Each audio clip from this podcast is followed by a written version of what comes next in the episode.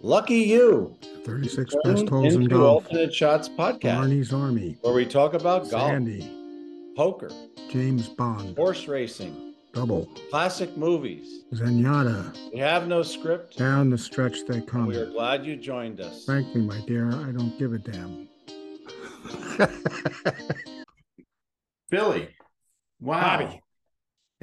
It seems like months since we were doing what we want to do, which is talk about the greatest 36 holes in golf, but it's only been a it's been months in podcaster days. It's probably been only a few days since we did Five West, right? Well, you know, you always have plans to play a good round, and then you get out there and start playing, and anything can happen.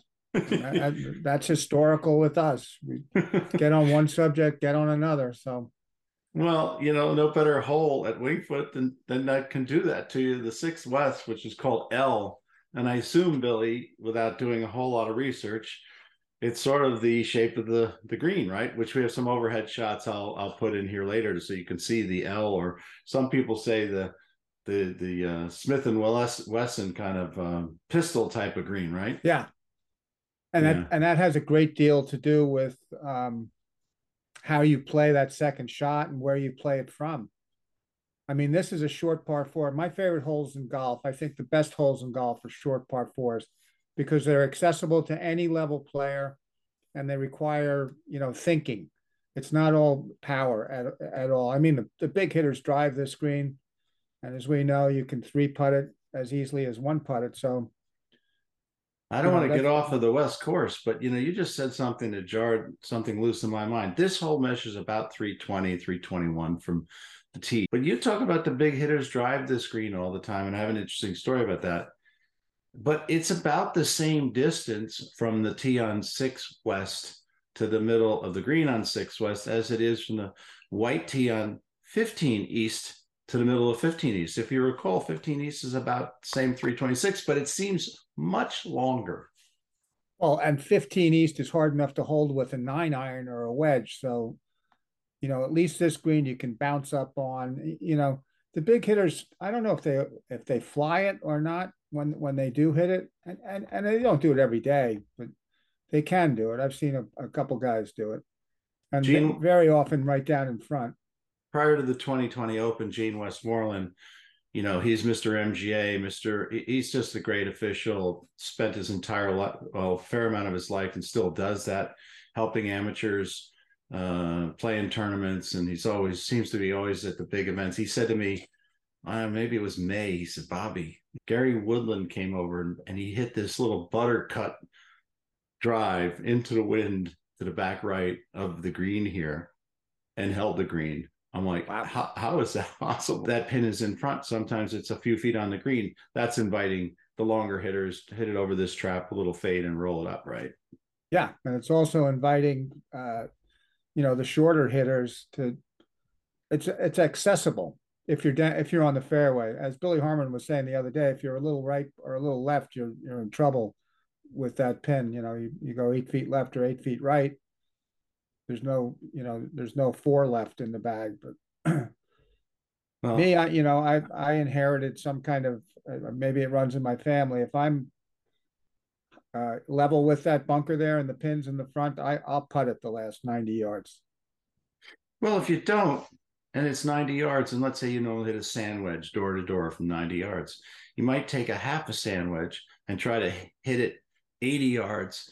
And if you hit it 85, you're maybe right there, but there's three times the size of landing area in front of that green. We talk about that with Billy Harmon, then right at the green, which is again seven, eight yards, right? And if you're no- left or left or right, you basically have to hit the most uh the best bunker shot or hit the pin in order to get a par, right? Right. That's why you know with a putter even from eighty or ninety yards, there's less risk for me anyway of going left or right there. Well, It's it's fraught with different peril, but with with a wedge, if I try and hit a three quarter wedge, I could yank it. I could put you know, there's a lot of things that can happen. Stick it in the ground. But a, you- a good solid player is going to hit a wedge in there and Yeah. So the question is back on the shot from 90 yards, a, a little further. Yeah. So you have the whole fairway in front of you. If the pin isn't in the middle, that's totally accessible by the shot, and it's in the right side of the green over that big bunker, would you still consider hitting the putter? I guess it would depend on if I had a Hogan working in our Junk Wolf game and, and, you know, a, a lot of different factors, but in a neutral setting, yes, I'd hit wedge there. All right, you just said spoiler alert. It's it's all about the money. We'll come to Yeah. that in the second part of this. So you're over here to the right, 90 yards. And in 1974 in May, I happened to be with some of my buddies standing right at the edge of the shadow there. And none other than Jack Nicklaus, the greatest golfer of all time, maybe arguably, maybe Tiger and he. Uh, you know, you can argue that all day long, but he, it's one of them. And at the time, he was the greatest, no question, in 1974 he's practicing in May, which he always, did several weeks before a tournament. He took a week and came around Oakmont or Winged Foot or, or, or Pebble Beach and he'd practice to see what was going on at that point in that golf course's life. And he's there and he had this, this, uh, I guess MacGregor tourney was playing those kind of clubs back then, pretty good grooves on him. And he put his ball down and the pin was in the right and he hit the shot to it and it was like three feet stony. And then as we looked at it, we got up on our tippy toes. It sucked back into that front bunker. Wow. And And I there were ne- trees behind this green back then. but Nicklaus was practicing that shot to see how it would behave. So he knew he couldn't do that in June, a month later when he came to the Open. That's why the great players are great players because practice round to them is not the same as us having a practice round for a member guest. That's just another round of golf for us, you know, loosening up and, you know, getting a little used to the course. Practice round for Jack Nicklaus, he was learning how am I going to play this hole under heat when it, when push comes to shove. Absolutely. And after he hit that shot, and he hit another one with a little less spin and it held. Don't I'm not a Billy Harmon, so I couldn't see what he did with the face or with his wrist or his bow Right. wrist or whatever it was. But he had a shot with less rotation on it to spin and it, it hit and kind of stopped, may have ch- chumped back a foot or so. But then he went to the left rough and tried the same shot and see how that behaved. It, it was amazing to see how these these professionals really and, and that's why Nicklaus is the best at the majors is he took them those are the most important events the masters the open championship the us open and the pga nothing nothing was more important to him than those four tournaments in in his 25 30 years of really playing well And I would say that's probably true for most pros. yeah i think they they learned that from him where palmer or maybe nicklaus learned it from i'm not sure maybe he thought of bobby jones maybe he thought of ben hogan uh billy casper so Teddy Bunizet, look, young Teddy, right? What a cr- character! Third generation Bunizet at Winged Foot, right? You ever Well, play with Teddy? golfers. You ever Yep. play with Teddy? No, I, can- I, I might have played nine holes with him once, but I, I, I got lost in the jet stream. Yeah, he has Owen length and uh, maybe still one of the longer hitters there when he wants to. Now he's got a pretty good controlled shot, probably 290, 280, 300. But I remember watching him was playing with his dad, Eddie. Now Eddie, his father's six times in the finals at Winged Foot's club championship. One it And three senior club, times. he, he was senior club champion in 2017, I think, right? Did you play against him in that one? No, but I watched. He, I, I saw him. Uh, he was playing Tommy Lynette, and I saw him from on 10 East from the fairway bunker, stick one to like two feet. It was amazing. It was an amazing shot. Yeah. I, also saw him get up and down on 13, where it looked like he. I think he was against uh, Tim Holquist that day, and, and it looked like Tim was going to win the hole, and and uh, Eddie made a phenomenal three there. foot. And I, I I checked in with him six times in the finals. He won it three times. I think he won it 84, 94, and 97, the regular club championship. The three times he lost, Buddy Stewart, Ray Darmstadt, and um, Sean Henderson, all very good players at Right. those points in their life. So it wasn't, you know, he didn't throw anything away. Six times in the finals of the club championship. So Teddy told me he's playing with his dad years years ago in the Anderson Memorial qualifier. People don't know that you play 36 holes, 18 on the east and 18 on the west, and then the match play every other year. It's played on the west or the east. I think they bogeyed four west and they birdied five west, and they really needed to pick up a birdie or two. And this is where you got to do it on six, on seven, and then hold on for dear life on eight and make a four nine west that's fabulous but they they needed a birdie desperately and that's you don't necessarily get handed a birdie here on the sixth hole do you Absolutely not. Absolutely. You you you go to the tee thinking I might be able to birdie this hole, but then along comes golf. What does us? Uh, what does Tyson say about a plan? Yeah. Everybody has a plan. What is it? Everybody has a plan until they get punched in the nose, basically. So yeah, so things when you- change. Yep. Or you avoid doing that and hit it a little extra and fly to the back of the green. And now what do you do? So right. it's So like Ted- a lot of winged foot greens. Once you miss them, you got you got issues. So Teddy told me two stories. So the one with his father, I'll come back to in a minute. They they really need birdies. So another time he's playing Mike Leon in a club championship, and he drove the green, but the pin was back right. Now he mm-hmm. had drove drove it far enough and far enough into the middle of the green where he had to look at it. Right. And he said the greatest thing in golf, or what did he say? He says there's no better feeling in golf than driving it on the green on a par four and one, but no worse feeling than walking off with a three putt par. yeah. So Mike Leon got away with one there. Uh, Teddy fortunately beat Mike in that particular match in the club championship. But back to the Anderson where they needed some birdies. Teddy gets up. Eddie hit it perfectly right here by the the shadow at 90 yards in. Teddy gets up and laces one. It was a dead straight bullet. The pin was uh 10 or so paces on in that middle area. I swear from the tee, and I have pretty good long vision, he lipped out. I swear he lipped out. And seven footer, made it two. He didn't make a birdie, he made an eagle. So how about that? That's awesome. Yeah. Yeah, So that's- six. You know, that's a game I I they're playing a different game than I ever played. 90 times out of 100, a par is a fabulous score, right? Well, if yes, and if you're playing the wolf game, which a lot of us play with the sheet, you know, that that's an episode of podcast by itself, but we play all kinds of junk and and one of the junks that you want to have is a Hogan. And to get a Hogan, you have to you basically have to get two Hogans in a row. A Hogan is hit the fairway, hit the green in regulation, make par better. But you get you do, you have to make one of those for the in order for the next one to to count. So you want to get what we would call a pre-Hogan here every time because you're going into a par three, which if you have the pre-Hogan, you're now open to a you know a greenie and a Hogan. Yeah, We'll get into before we go because there's there's Liberace's and there's Jim McGreevy's and all these wonderful. Oh, there's what, there's an the Rosenbergs. What's the Rosenberg? if you hit it off the electrical boxes, it was it was named after Ethel and Julius Rosenberg, who uh, They hit it off the electrical box. Let's just they, say, the electrical boxes kind of hit it off them too. They- is this the best place on the West Course? Because you could have made the pre Hogan on Five West, right? yeah, you And now you to coming start here. there. Yep. Yeah, Five West, and now you've got a seemingly easier chance to finish the two pars, perfect par, Ben Hogan pars in a row, right? Right. Right. Well, if you've established a Hogan, a pre-Hogan on five, it's even more important to continue it on six. You always want to have a pre-Hogan going into seven. So, is there another area on the West Course or on the East Course where it's to your best advantage to make a Hogan? Is it like two East and three East, or one one East and two East are good Hogan candidates? One, two, three is good. Yeah. One, two, three. If I'm playing the Wolf game and on the East Course, I'm I'm thinking Hogan, Hogan, Hogan right out of the gate. That's that's optimum. Did you ever hear the story of the three Maxes? And so I have to look at my note. In the um, 2013 Anderson, the three stories, and this involves Westchester Country Club.